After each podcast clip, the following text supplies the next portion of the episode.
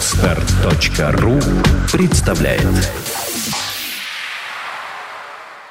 Эту и другие аудиокниги вы можете скачать абсолютно бесплатно на сайте bibe.ru Лев Николаевич Толстой. Смерть Ивана Ильича. Читает Любовь Конева В большом здании судебных учреждений во время перерыва заседания по делу Мельвинских члены и прокурор сошлись в кабинете Ивана Егоровича Шебек, и зашел разговор о знаменитом Красовском деле. Федор Васильевич разгорячился, доказывая неподсудность. Иван Егорович стоял на своем. Петр же Иванович, не вступив сначала в спор, не принимал в нем участия и просматривал только что поданные ведомости. «Господа!» — сказал он.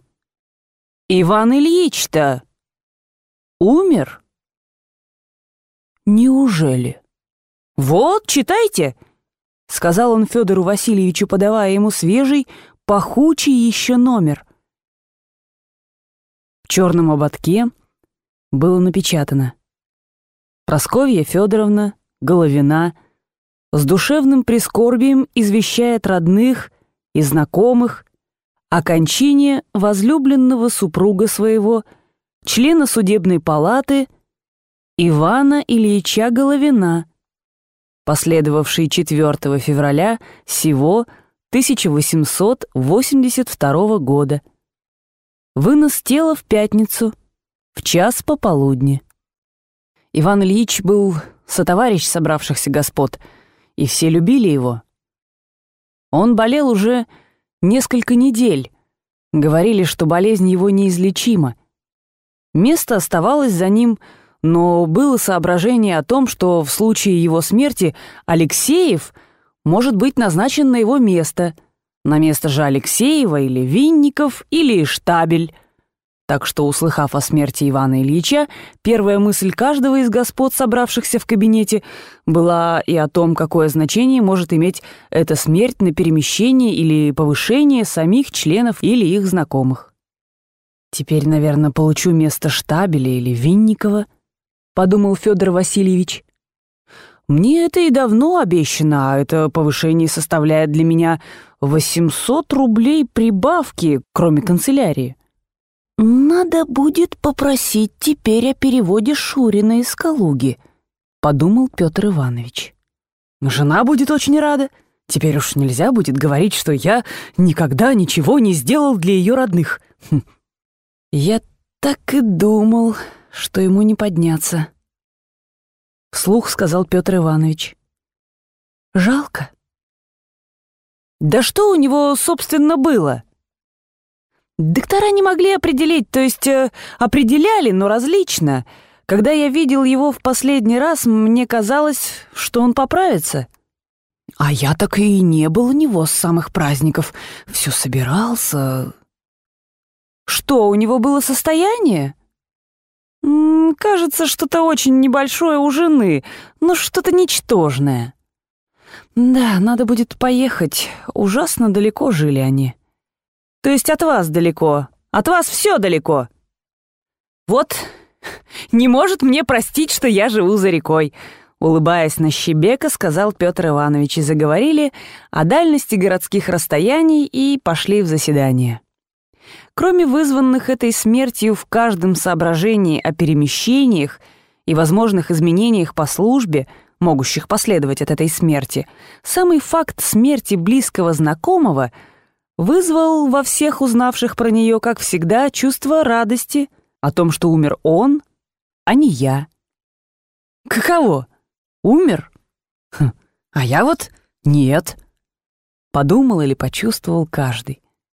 Близкие же знакомые, так называемые друзья Ивана Ильича, при этом подумали невольно и о том, что теперь им надобно исполнить очень скучные обязанности приличия и поехать на панихиду и к вдове с визитом соболезнования.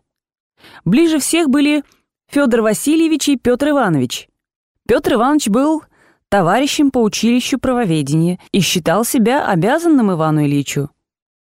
Передав за обедом жене известие о смерти Ивана Ильича и соображение о возможности перевода Шурина в их округу, Петр Иванович, не ложась отдыхать, надел фраг и поехал к Ивану Ильичу.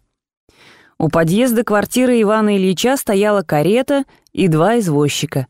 Внизу в передней у вешалки прислонена была к стене глазетовая крышка гроба с кисточками и начищенным порошком-галуном. Две дамы в черном снимали шубки — Одна — сестра Ивана Ильича, знакомая, другая — незнакомая дама. Товарищ Петра Ивановича Шварц сходил сверху и с верхней ступени, увидав входившего, остановился и подмигнул ему, как бы говоря, «Глупо распорядился Иван Ильич, то ли дело мы с вами». Лицо Шварца с английскими бакенбардами и вся худая фигура во фраке имела, как всегда, изящную торжественность, и эта торжественность, всегда противоречащая характеру игривости Шварца, здесь имела особенную соль. Так подумал Петр Иванович. Петр Иванович пропустил вперед себя дам и медленно пошел за ними на лестницу. Шварц не стал сходить, а остановился наверху. Петр Иванович понял, зачем. Он, очевидно, хотел сговориться, где повинтить нынче. Да, мы прошли на лестнице к вдове, а Шварц с серьезно сложенными крепкими губами и игривым взглядом движением бровей показал Петру Ивановичу направо в комнату мертвеца. Петр Иванович вошел, как всегда это бывает, с недоумением о том, что ему там надо делать будет. Одно он знал, что креститься в этих случаях никогда не мешает. Насчет того, что нужно ли при этом кланяться, он не совсем был уверен и потому выбрал среднее. Войдя в комнату, он стал креститься и немножко как будто кланяться. Насколько ему позволяли движения рук и головы, он вместе с тем оглядывал комнату. Два молодые человека, один гимназист, кажется, племянники, крестясь, выходили из комнаты. Старушка стояла неподвижно. И дама с странно поднятыми бровями что-то ей говорила шепотом. Дьячок в сюртуке, бодрый, решительный, читал что-то громко с выражением, исключающим всякое противоречие. Буфетный мужик Герасим, пройдя перед Петром Ивановичем легкими шагами, что-то посыпал по полу. Увидав это, Петр Иванович тотчас же почувствовал легкий запах разлагающегося трупа. Последнее свое посещение Ивана Ильича Петр Иванович видел этого мужика в кабинете. Он исполнял должность сиделки, и Иван Ильич особенно любил его — Петр Иванович все крестился и слегка кланялся по серединному направлению между гробом и дьячком и образами на столе в углу.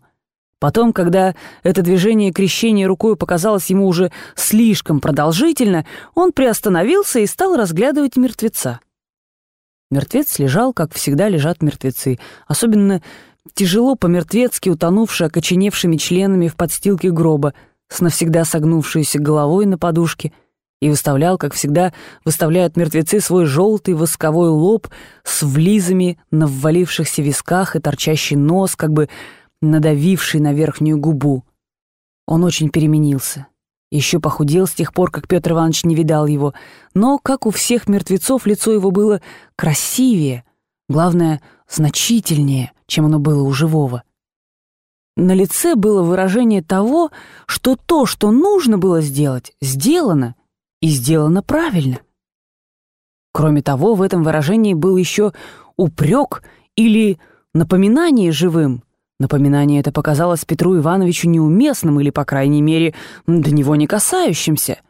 Что-то ему стало неприятно, и потому Петр Иванович еще раз поспешно перекрестился и, как ему показалось, слишком поспешно, несообразно с приличиями, повернулся и пошел к двери — Шварц ждал его в проходной комнате, расставив широко ноги и играя обеими руками за спиной своим цилиндром. Один взгляд на игривую чистоплотную и элегантную фигуру Шварца освежил Петра Ивановича. Петр Иванович понял, что он, Шварц, стоит выше этого и не поддается удручающим впечатлениям. Один вид его говорил Инцидент панихиды Ивана Ильича никак не может служить достаточным поводом для признания порядка заседания нарушенным, то есть, э, что ничто не может помешать нынче же вечером щелкануть, распечатывая ее колодой карт, в то время как лакей будет расставлять четыре необожженные свечи. Вообще нет основания предполагать, чтобы инцидент этот мог помешать нам провести приятно и сегодняшний вечер. Он и сказал это шепотом проходившему Петру Ивановичу, предлагая соединиться на партию у Федора Васильевича. Но, видно, Петру Ивановичу была не судьба винтить нынче вечером. Просковья Федоровна, невысокая, жирная женщина, несмотря на все старания устроить противное, все-таки расширявшаяся от плеч к низу, вся в черном, с покрытой кружевом головой и с такими же странно поднятыми бровями, как и та дама, стоявшая против гроба, вышла из своих покоев с другими дамами и, проводив их в дверь мертвеца, сказала «Сейчас будет панихида, пройдите». Шварц, неопределенно поклонившись, остановился, очевидно, не принимая и не отклоняя этого предложения — Просковья Федоровна, узнав Петра Ивановича, вздохнула, подошла к нему вплоть, взяла его за руку и сказала. «Я знаю, что вы были истинным другом Ивана Ильича, и посмотрела на него, ожидая от него соответствующие этим словам действия. Петр Иванович знал, что как там надо было креститься, так здесь надо было пожать руки, вздохнуть и сказать «Поверьте». И он так и сделал. И, сделав это, почувствовал, что результат получился желаемый, что он тронут, и она тронута. «Пойдемте, пока там не началось. Мне надо поговорить с вами», — сказала вдова. «Дайте мне руку». Петр Иванович подал руку, и они направились во внутренние комнаты, мимо Шварца, который печально подбегнул Петру Ивановичу. Вот те финт. Уж не в защите, другого партнера возьмем. Не что в пятером, когда отделаетесь», — сказал его игривый взгляд. Петр Иванович вздохнул еще глубже и печальнее, и Просковья Федоровна благодарно пожала ему руку. Войдя в ее обитую розовым критоном гостиную с пасмурной лампой, они сели у стола. Она на диван, а Петр Иванович на расстроившийся пружинами и неправильно подававшийся под его сиденьем низенький пуф. Просковья Федоровна хотела предупредить его, чтобы он сел на другой стул, но нашла это предупреждение несоответствующим своему положению и раздумала.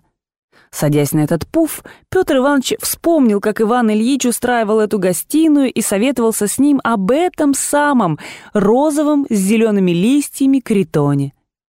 Садясь на диван и проходя мимо стола, вообще вся гостиная была полна вещиц и мебели, вдова зацепилась черным кружевом черной мантилей за резьбу стола. Петр Иванович приподнялся, чтобы отцепить, и освобожденный под ним пуф стал волноваться и подталкивать его. Вдова сама стала отцеплять свое кружево, и Петр Иванович опять сел, придавив бунтовавшийся под ним пуф. Но вдова не все отцепила, и Петр Иванович опять поднялся и опять пуф забунтовал и даже щелкнул. Когда все это кончилось, она вынула чистый батистовый платок и стала плакать. Петра же Ивановича охладил эпизод с кружевом и борьба с пуфом, и он сидел насупившись. Неловко это положение прервал Соколов, буфетчик Ивана Ильича, с докладом о том, что место на кладбище, то, которое назначила Прасковья Федоровна, будет стоить 200 рублей. Она перестала плакать и с видом жертвы, взглянув на Петра Ивановича, сказала по-французски, что ей очень тяжело. Петр Иванович сделал молчаливый знак, выражавший несомненную уверенность в том, что это не может быть иначе. «Курите, пожалуйста», — сказала она великодушным и вместе убитым голосом и занялась Соколовым вопросом о цене места — Петр Иванович, закуривая, слышал, что она очень обстоятельно расспросила его о разных ценах земли и определила ту, которую следует взять. Кроме того, окончив о месте, она распорядилась и о певчих. Соколов ушел.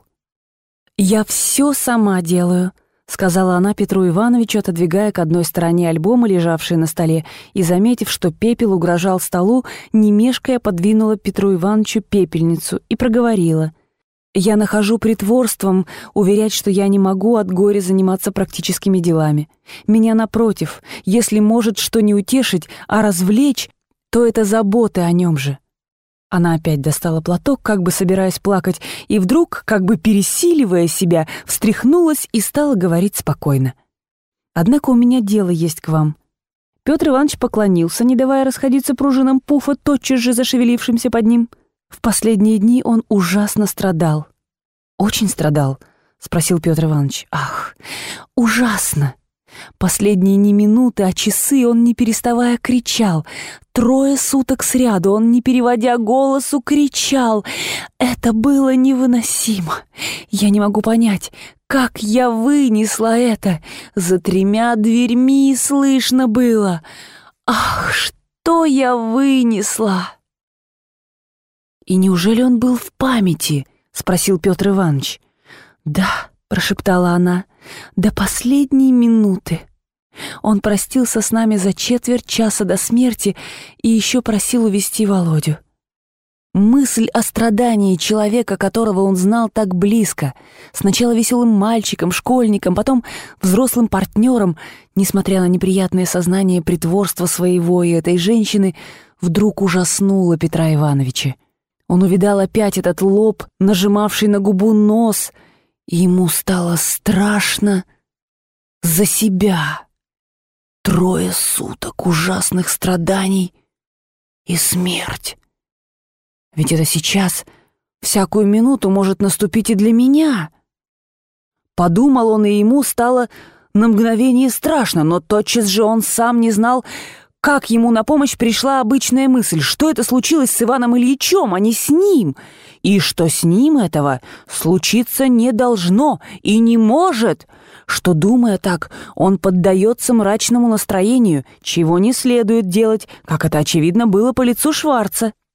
И, сделав это рассуждение, Петр Иванович успокоился и с интересом стал расспрашивать подробности о кончине Ивана Ильича, как будто смерть была такое приключение, которое свойственно только Ивану Ильичу, но совсем не свойственно ему. После разных разговоров о подробностях, действительно ужасных физических страданий, перенесенных Иваном Ильичем, подробности эти узнавал Петр Иванович только потому, как мучения Ивана Ильича действовали на нервы Прасковьи Федоровны. Вдова, очевидно, нашла нужным перейти к делу. «Ах, Петр Иванович, как тяжело, как ужасно тяжело, как ужасно тяжело!» И она опять заплакала. Петр Иванович вздыхал и ждал, когда она высморкается. Когда она высморкалась, он сказал «Поверьте». И опять она разговорилась и высказала то, что было, очевидно, ее главным делом к нему. Дело это состояло в вопросах о том, как бы по случаю смерти мужа достать денег от казны. Она сделала вид, что спрашивает у Ивана Ильича совет от о пенсионе, но он видел, что она уже знает до мельчайших подробностей и то, чего он не знал, все то, что можно вытянуть от казны по случаю этой смерти. Но что ей хотелось узнать, нельзя ли как-нибудь вытянуть еще побольше денег. Петр Иванович постарался выдумать такое средство, но, подумав несколько и из приличия побронив наше правительство за его скаредность, сказал, что, кажется, больше нельзя. Тогда она вздохнула и, очевидно, стала придумывать средства избавиться от своего посетителя. Он понял это, затушил папироску, встал, пожал руку и пошел в переднюю. В столовой с часами, которым Иван Ильич так рад был, что купил в Брикабрике, Петр Иванович встретил священника и еще несколько знакомых, приехавших на панихиду, и увидал знакомую ему красивую барышню, дочь Ивана Ильича. Она была вся в черном, талия ее очень узкая, казалась еще тоньше. Она имела мрачный, решительный, почти гневный вид. Она поклонилась Петру Ивановичу, как будто он был в чем-то виноват. За дочерью стоял с таким же обиженным видом знакомый Петру Ивановичу богатый молодой человек, судебный следователь, ее жених, как он слышал. Он уныло поклонился им и хотел пройти в комнату мертвеца, когда из-под лестницы показалась фигурка гимназистика сына, ужасно похожего на Ивана Ильича. Это был маленький Иван Ильич, каким Петр Иванович помнил его в правоведении. Глаза у него были и заплаканные, и такие, какие бывают у нечистых мальчиков в 13-14 лет. Мальчик, увидав Петра Ивановича, стал сурово и стыдливо морщиться. Петр Иванович кивнул ему головой и вошел в комнату мертвеца — Началась панихида. Свечи, стоны, ладан, слезы, всхлипывания. Петр Иванович стоял, нахмурившись, глядя на ноги перед собой. Он не взглянул ни разу на мертвеца и до конца не поддался расслабляющим влияниям, и один из первых вышел. В передней никого не было. Герасим, буфетный мужик, выскочил из комнаты покойника, перешвырял своими сильными руками все шубы, чтобы найти шубу Петра Ивановича и подал ее. «Что, брат Герасим?» — сказал Петр Иванович, чтобы сказать что-нибудь. «Жалко?» «Божья воля! Все же там будем!» — сказал Герасим, оскаливая свои белые, сплошные мужицкие зубы, и как человек в разгаре усиленной работы живо отворил дверь, кликнул кучера, подсадил Петра Ивановича и прыгнул назад к крыльцу, как будто придумывая, что бы ему еще сделать. Петру Ивановичу особенно приятно было дохнуть чистым воздухом после запаха ладана, трупа и карболовой кислоты. «Куда прикажете?» — спросил кучер.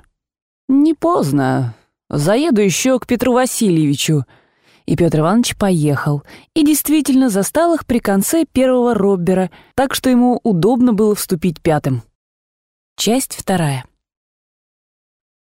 Прошедшая история жизни Ивана Ильича была самая простая и обыкновенная, и самая ужасная. Иван Ильич умер 45 лет, членом судебной палаты. Он был сын чиновника, сделавшего в Петербурге по разным министерствам и департаментам ту карьеру, которая доводит людей до того положения, в котором, хотя и ясно оказывается, что исполнять какую-нибудь существенную должность они не годятся, они все-таки по своей долгой и прошедшей службе и своим чинам не могут быть выгнаны, и потому получают выдуманные фиктивные места и нефиктивные тысячи, от шести до десяти, с которыми они и доживают до глубокой старости. Таков был тайный советник – ненужный член разных ненужных учреждений Илья Ефимович Головин. У него было три сына. Иван Ильич был второй сын. Старший делал такую же карьеру, как и отец, только по другому министерству, и уж близко подходил к тому служебному возрасту, при котором получается эта инерция жалования. Третий сын был неудачник. Он в разных местах везде напортил себе и теперь служил по железным дорогам его отец и братья, и особенно их жены, не только не любили встречаться с ним, но без крайней необходимости и не вспоминали о его существовании. Сестра была за бароном Грефом, таким же петербургским чиновником, как и его тесть. Иван Ильич был «le феникс de la famille», как говорили. Он был не такой холодный и аккуратный, как старший, и не такой отчаянный, как меньшой. Он был середина между ними — умный, живой, приятный и приличный человек. Воспитывался он вместе с меньшим братом в правоведении. Меньшой не кончил и был выгнан из пятого класса. Иван же Ильич хорошо кончил курс. В правоведении уже он был тем, чем он был впоследствии всю свою жизнь. Человеком способным, весело добродушным и общительным, но строго исполняющим то, что он считал своим долгом. Долгом же он своим считал все то, что считалось таковым наивысше поставленными людьми. Он не был заискивающим ни мальчиком, ни потом взрослым человеком, но у него с самых молодых лет было то, что он как муха к свету тянулся к наивысше поставленным в свете людям, усваивал себе их приемы, их взгляды на жизнь и с ними устанавливал дружеские отношения. Все увлечения детства и молодости прошли для него, не оставив больших следов. Он отдавался и чувственности, и тщеславию, и под конец в высших классах либеральности, но все в известных пределах, которые верно указывало ему его чувство. Были в правоведении совершены им поступки, которые прежде представлялись ему большими гадостями и внушали ему отвращение к самому себе, в то время как он совершал их, но впоследствии, увидав, что поступки эти были совершаемы и высоко стоящими людьми и не считались ими дурными, он не то что признал их хорошими, но совершенно забыл их и нисколько не огорчался воспоминаниями о них. Выйдя из правоведения десятым классом и получив от отца деньги на обмундировку, Иван Ильич заказал себе платье у Шармера, повесил на брелоке медальку с надписью «Respice finem», простился с принцем и воспитателем, пообедал с товарищами у Данона и с новыми модными чемоданом, бельем, платьем, бритвенными и туалетными принадлежностями и пледом, заказанными и купленными в самых лучших магазинах, уехал в провинцию на место чиновника особых поручений губернатора, которое доставил ему отец. В провинции Иван Ильич сразу устроил себе такое же легкое и приятное положение, каково было его положение в правоведении – он служил, делал карьеру и вместе с тем приятно и прилично веселился. Изредка он ездил по поручению начальства в уезды, держал себя с достоинством и с высшими, и с низшими, и с точностью, и неподкупной честностью, которой не мог не гордиться, исполнял возложенные на него поручения преимущественно по делам раскольников. В служебных делах он был, несмотря на свою молодость и склонность к легкому веселью, чрезвычайно сдержан, официален и даже строг – ну, в общественных он был часто игрив и остроумен, и всегда добродушен, приличен и боненфант, как говорил про него его начальник и начальница, у которых он был домашним человеком. Была в провинции связь с одной из дам, навязавшейся щеголеватому правоведу. Была и модистка, были и попойки с приезжими флигель-адъютантами, и поездки в дальнюю улицу после ужина, было и подслуживание начальнику и даже жене начальника, но все это носило на себе такой высокий тон порядочности, что все это не могло быть названо дурными словами. Все это подходило только под рубрику французского изречения «Il faut que jamais s'y passe» Все происходило чистыми руками, в чистых рубашках, с французскими словами и, главное, в самом высшем обществе, следовательно, с одобрением высоко стоящих людей. Так прослужил Иван Ильич пять лет, и наступила перемена по службе. Явились новые судебные учреждения, нужны были новые люди. И Иван Ильич стал этим новым человеком. Ивану Ильичу предложено было место судебного следователя, и Иван Ильич принял его, несмотря на то, что место это было в другой губернии, ему надо было бросить установившиеся отношения и устанавливать новые. Ивана Ильича проводили друзья, сделали группу, поднесли ему серебряную папиросочницу, и он уехал на новое место. Судебным следователем Иван Ильич был таким же камельфотным, приличным, умеющим отделять служебные обязанности от частной жизни и внушающим уважение, каким он был чиновником особых поручений. Сама же служба следователя представляла для Ивана Ильича гораздо более интереса и привлекательности, чем прежняя. В прежней службе приятно было свободной походкой в шармеровском вицмундире пройти мимо трепещущих и ожидающих приема просителей и должностных лиц, завидующих ему прямо в кабинет начальника и сесть с ним за чай с папиросою. Но людей, прямо зависящих от его произвола, было мало — Такие люди были только исправники и раскольники, когда его посылали с поручениями, и он любил учтиво, почти по-товарищески обходиться с такими зависящими от него людьми, любил давать чувствовать, что вот он, могущий раздавить, дружески, просто обходится с ними. Таких людей тогда было мало. Теперь же судебным следователем Иван Ильич чувствовал, что все — все без исключения самые важные самодовольные люди, все у него в руках. И что ему стоит только написать известные слова на бумаге с заголовком, и этого важного, самодовольного человека приведут к нему в качестве обвиняемого или свидетеля, и он будет, если он не захочет посадить его, стоять перед ним и отвечать на его вопросы. Иван Ильич никогда не злоупотреблял этой своей властью. Напротив, старался смягчать выражение ее. Но сознание этой власти и возможность смягчать ее составляли для него главный интерес и привлекательность его новой службы. В самой же службе, именно в следствиях, Иван Ильич очень быстро усвоил прием отстранения от себя всех обстоятельств, не касающихся службы и обличения всякого самого сложного дела в такую форму, при которой бы дело только внешним образом отражалось на бумаге и при котором исключалось совершенно его личное воззрение и, главное, соблюдалась бы вся требуемая формальность. Дело это было новое. И он был один из первых людей, выработавших на практике приложение уставов 1864 года. Перейдя в новый город – На место судебного следователя Иван Ильич сделал новые знакомства, связи, по-новому поставил себя и принял несколько иной тон.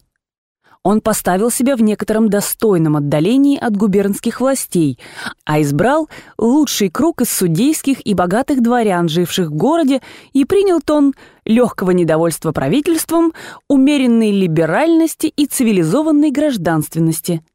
При этом, нисколько не изменив элегантности своего туалета, Иван Ильич в новой должности перестал пробривать подбородок и дал свободу бороде расти, где она хочет. Жизнь Ивана Ильича и в новом городе сложилась очень приятно. Фрондирующее против губернатора общество было дружное и хорошее. Жалование было больше, и немалую приятность в жизни прибавил тогда вист, в который стал играть Иван Ильич, имевший способность играть в карты весело, быстро, соображая и очень тонко, так что в обществе он всегда был в выигрыше. После двух лет службы в новом городе Иван Ильич встретился со своей будущей женой. Просковья Федоровна Михель была самая привлекательная, умная, блестящая девушка того кружка, в котором вращался Иван Ильич. В числе других забав и отдохновения от трудов следователя Иван Ильич установил игривые, легкие отношения с Просковьей Федоровной. Иван Ильич, будучи чиновником особых поручений, вообще танцевал. Судебным же следователем он уже танцевал как исключение. Он танцевал уже в том смысле, что хоть и по новым учреждениям и в пятом классе, но если дело коснется танцев, то могу доказать, что в этом роде я могу лучше других. Так он изредка в конце вечера танцевал с Просковьей Федоровной и преимущественно во время этих танцев и победил Просковью Федоровну. Она влюбилась в него. Иван Ильич не имел ясного определенного намерения жениться, но когда девушка влюбилась в него, он задал себе этот вопрос. «В самом деле, от чего же не жениться?» — сказал он себе. Девица Прасковья Федоровна была хорошего дворянского рода, не дурна, было маленькое состоянице. Иван Ильич мог рассчитывать на более блестящую партию, но и эта партия была хорошая. У Ивана Ильича было его жалование, у ней, он надеялся, будет столько же. Хорошее родство. Она милая, хорошенькая и вполне порядочная женщина. Сказать, что Иван Ильич женился, потому что он полюбил свою невесту и нашел в ней сочувствие своим взглядом на жизнь, было бы так же несправедливо, как и сказать то, что он женился, потому что люди его общества одобряли эту партию. Иван Ильич женился по обоим соображениям. Он делал приятное для себя, приобретая такую жену, и вместе с тем делал то, что наивысше поставленные люди считали правильным. И Иван Ильич женился. Самый процесс женитьбы и первое время брачной жизни с супружескими ласками, новой мебелью, новой посудой, новым бельем до беременности жены прошло очень хорошо. Так что Иван Ильич начинал уже думать, что женитьба не только не нарушит того характера жизни легкой, приятной, веселой и всегда приличной и одобряемой обществом, который Иван Ильич считал свойственным жизни вообще, но еще и усугубит его. Но тут с первых месяцев беременности жены явилось что-то такое новое, неожиданное, неприятное, тяжелое и неприличное, чего нельзя было ожидать, и от чего никак нельзя было отделаться. Жена без всяких поводов, как казалось Ивану Ильичу, «дедает деко», как он говорил себе, начала нарушать приятность и приличие жизни. Она без всякой причины ревновала его — требовала от него ухаживания за собой, придиралась ко всему и делала ему неприятные и грубые сцены. Сначала Иван Ильич надеялся освободиться от неприятностей этого положения тем самым легким и приличным отношением к жизни, которое выручало его прежде. Он пробовал игнорировать расположение духа жены, продолжал жить по-прежнему, легко и приятно, приглашал к себе друзей составлять партию, пробовал сам уезжать в клуб или к приятелям – но жена один раз с такой энергией начала грубыми словами ругать его и так упорно продолжала ругать его всякий раз, когда он не исполнял ее требований, очевидно твердо решившись не переставать до тех пор, пока он не покорится, то есть не будет сидеть дома и не будет так же, как и она, тосковать, что Иван Ильич ужаснулся. Он понял, что супружеская жизнь, по крайней мере с его женою, не содействует всегда приятностям и приличию жизни, а напротив, часто нарушает их, и что поэтому необходимо оградить себя от этих нарушений. И Иван Ильич стал отыскивать средства для этого. Служба было одно, что импонировало Прасковье Федоровне, и Иван Ильич посредством службы и вытекающих из нее обязанностей стал бороться с женой, выгораживая свой независимый мир. С рождением ребенка, попытками кормления и различными неудачами при этом, с болезнями, действительными и воображаемыми ребенка и матери, в которых от Ивана Ильича требовалось участие, но в которых он ничего не мог понять, потребность для Ивана Ильича выгородить себе мир вне семьи стала еще более настоятельна. По мере того, как жена становилась раздражительнее и требовательнее, и Иван Ильич все более и более переносил центр тяжести своей жизни в службу, он стал более любить службу и стал более чистолюбив, чем он был прежде. Очень скоро, не далее как через год после женитьбы, Иван Ильич понял, что супружеская жизнь, представляя некоторые удобства в жизни, в сущности есть очень сложная, и тяжелое дело, по отношению которого для того, чтобы исполнять свой долг, то есть вести приличную одобряемую обществом жизнь, нужно выработать определенные отношения, как и к службе. И такое отношение к супружеской жизни выработал себе Иван Ильич. Он требовал от семейной жизни только тех удобств, домашнего обеда, хозяйки, постели, которые она могла дать ему, и, главное — того приличия внешних форм, которые определялись общественным мнением. В остальном же он искал веселой приятности и, если находил их, был очень благодарен. Если же встречал отпор и ворчливость, то тотчас же уходил в свой отдельный, выгороженный им мир службы и в нем находил приятности. Ивана Ильича ценили как хорошего служаку, и через три года сделали товарищем прокурора.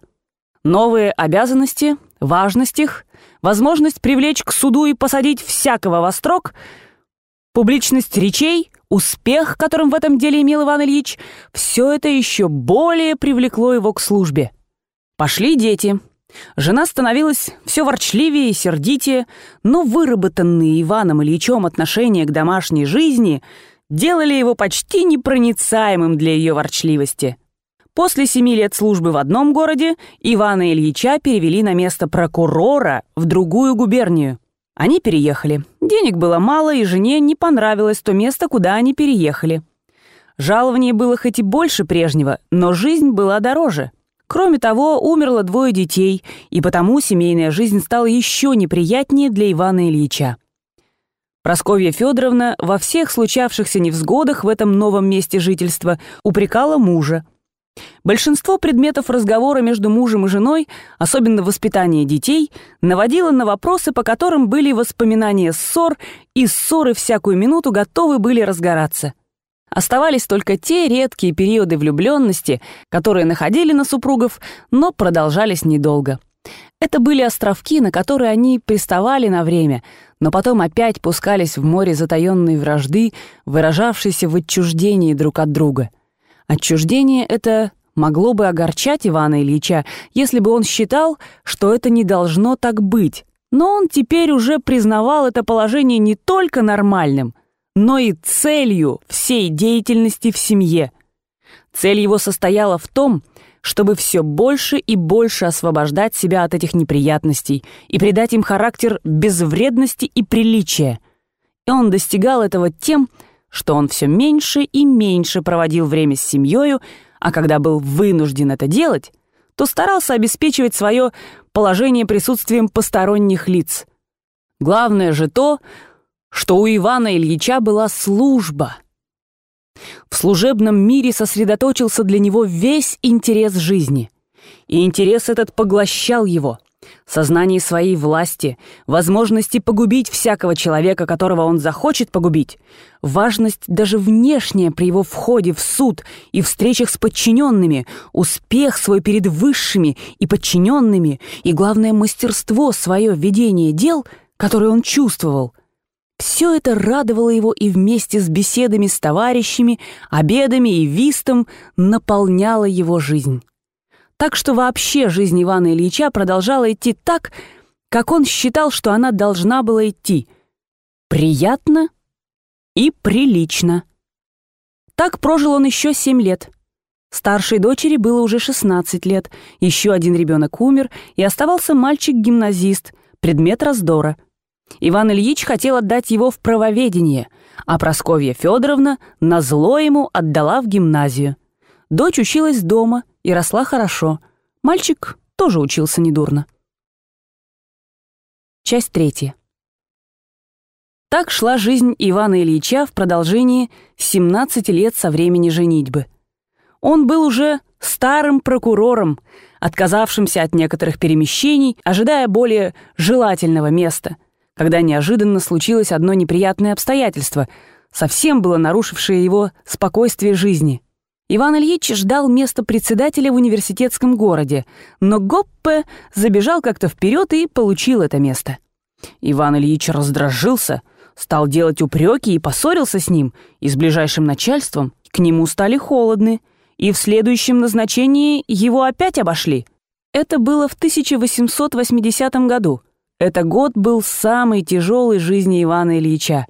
В этом году оказалось, с одной стороны, что жалований не хватает на жизнь, с другой, что все его забыли, и что то, что казалось для него по отношению к нему величайшей, жесточайшей несправедливостью, другим представлялось совсем обыкновенным делом. Даже отец не считал своей обязанностью помогать ему — он почувствовал, что все покинули его, считая его положение с трех с половиной тысячами жалования самым нормальным и даже счастливым.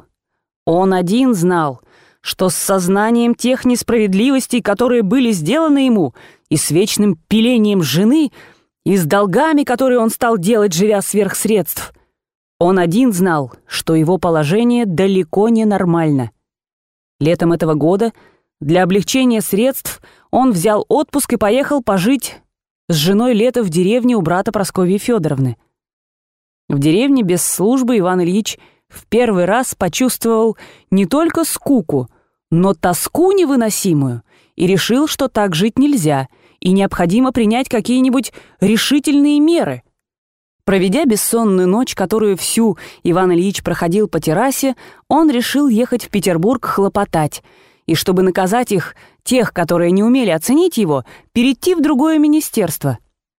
На другой день, несмотря на все отговоры жены и Шурина, он поехал в Петербург. Он ехал за одним — выпросить место в пять тысяч жалования. Он уже не держался никакого министерства, направления или рода деятельности.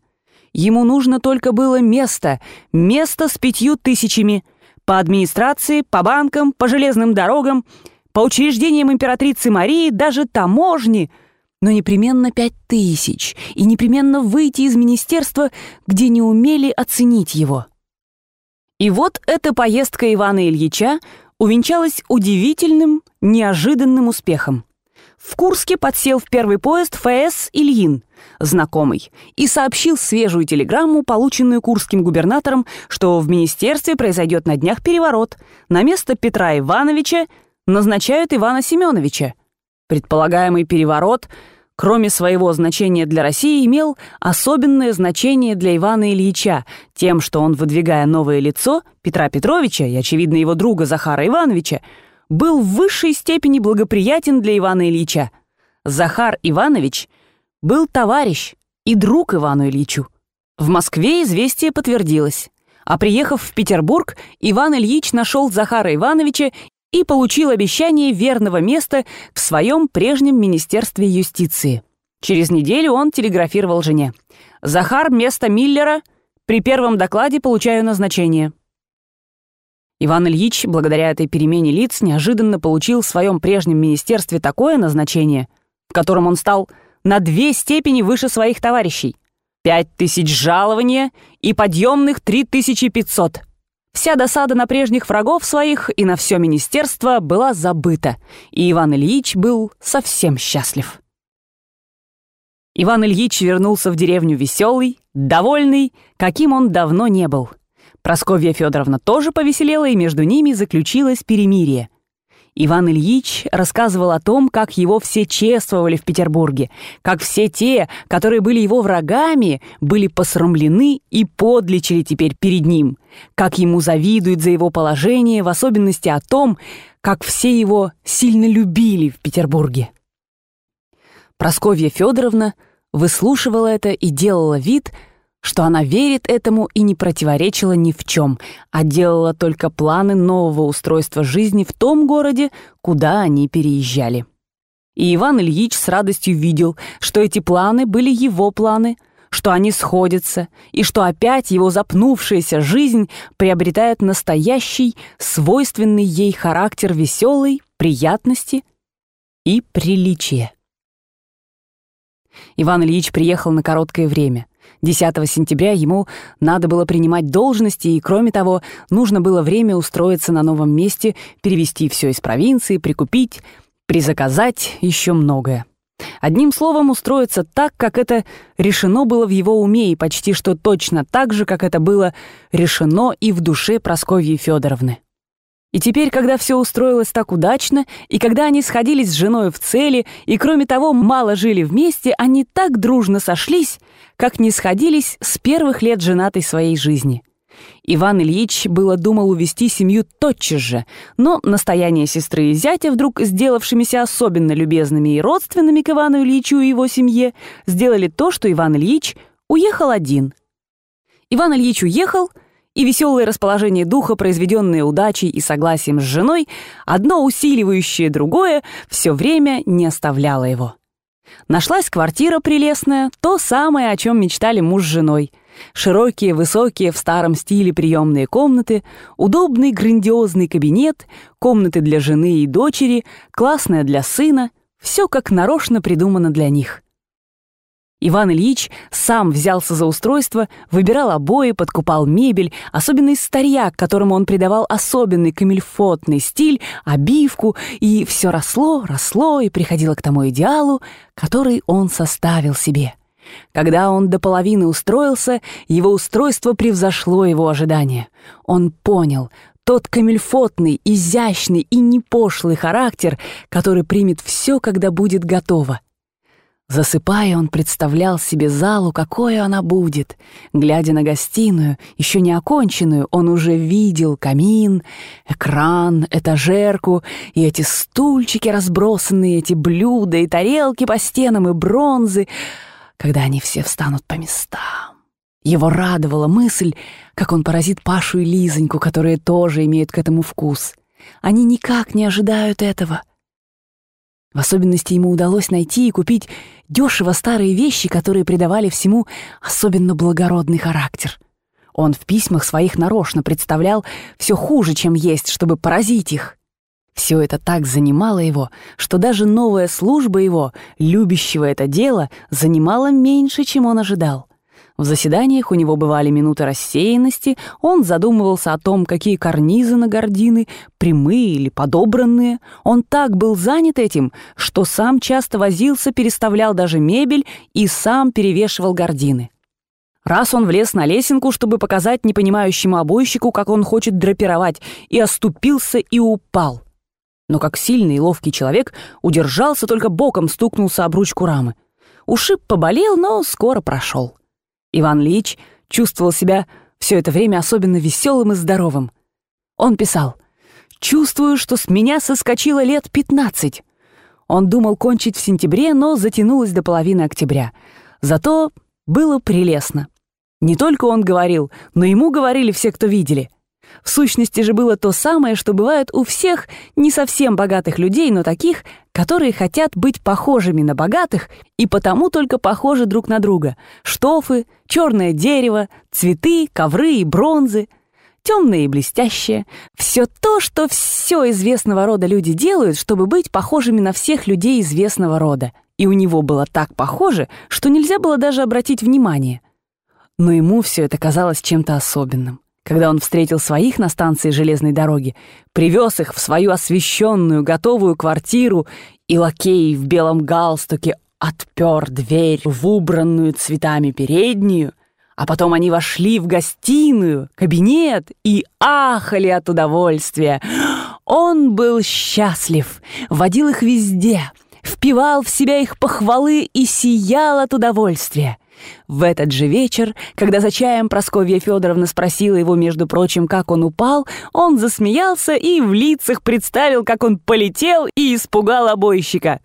«Я недаром гимнаст, другой бы убился, а я чуть ударился вот тут, когда тронешь больно, но уже проходит, просто синяк». И они начали жить в новом помещении в котором, как всегда, когда хорошенько обжились, не доставало только одной комнаты и с новыми средствами, которым, как всегда, только немножко, каких-нибудь 500 рублей не доставало, и было очень хорошо. Особенно было хорошо первое время, когда еще не все было устроено и надо было еще устраивать. То купить, то заказать, то переставить, то наладить. Хоть и были некоторые несогласия между мужем и женой, но оба так были довольны, и так много было дела — что все кончалось без больших ссор. Когда уже нечего было устраивать, стало немножко скучно и чего-то не доставать, но тут уже сделались знакомства, привычки, и жизнь наполнилась. Иван Ильич, проведший утро в суде, возвращался к обеду, и первое время расположение его духа было хорошее, хотя и страдало немного именно от помещения. Всякое пятно на скатерти, на штофе, оборванный шнурок, гардины раздражали его.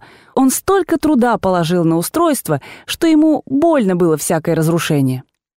Но вообще жизнь Ивана Ильича пошла так, как, по его вере, должна была протекать жизнь. Легко, приятно и прилично.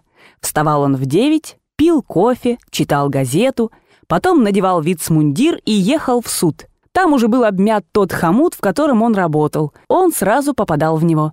Просители, справки в канцелярии, сама канцелярия, заседания публичные и распорядительные – во всем этом надо было уметь исключать все то сырое, жизненное, что всегда нарушает правильность течения служебных дел.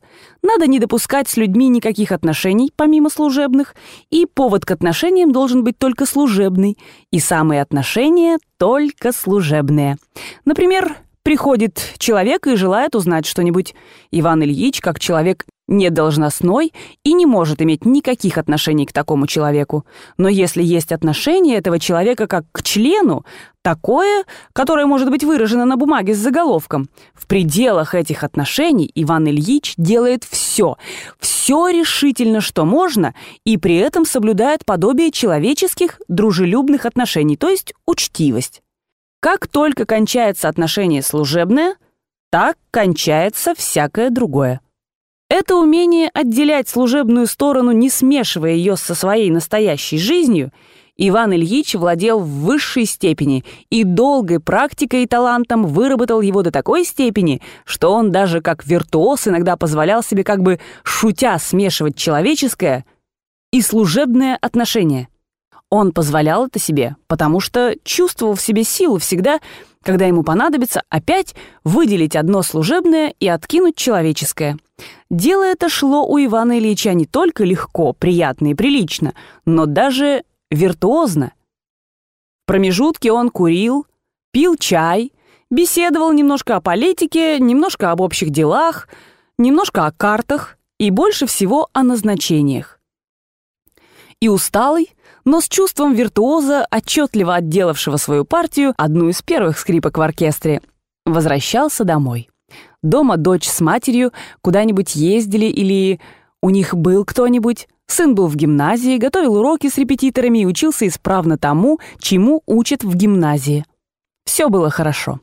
После обеда, если не было гостей, Иван Ильич читал иногда книгу, про которую много говорят, и вечерами садился за дела, то есть читал бумаги, справлялся с законами, сличал показания и подводил под законы. Ему это было ни скучно, ни весело. Скучно было, когда можно было играть в винт. Но если не было винта, то это было все-таки лучше, чем сидеть одному или с женой.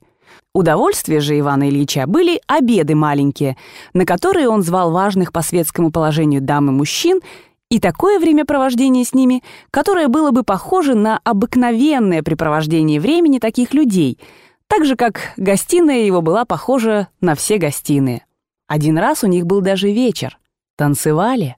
И Ивану Ильичу было весело, и все было хорошо, только вышла большая ссора с женой из-за тортов и конфет. У Прасковьи Федоровны был свой план, а Иван Ильич настоял на том, чтобы взять все у дорогого кондитера и взял много тортов. И ссора была за то, что торты остались, а счет кондитера был в 45 рублей. Ссора была большая и неприятная, так что Просковья Федоровна сказала ему «Дурак! Кисляй!» А он схватил себя за голову и в сердцах что-то упомянул о разводе. Но самый вечер был веселый. Было лучшее общество, и Иван Ильич танцевал с княгиней Труфоновой, сестрою той, которая известна учреждением общества «Унеси ты мое горе». Радости служебные были радости самолюбия, Радости общественные были радости тщеславия, но настоящие радости Ивана Ильича были радости игры в винт. Он признавался, что после всего, после каких бы то ни было событий нерадостных в его жизни, радость, которая как свеча горела перед всеми другими, это сесть с хорошими игроками и не крикунами-партнерами в винт, и непременно вчетвером, и вести умную серьезную игру, когда карты идут, потом поужинать и выпить стакан вина, а спать после винта, особенно когда в маленьком выигрыше, большой неприятно, Иван Ильич ложился в особенно хорошем расположении духа. Так они жили. Круг общества составлялся у них самый лучший.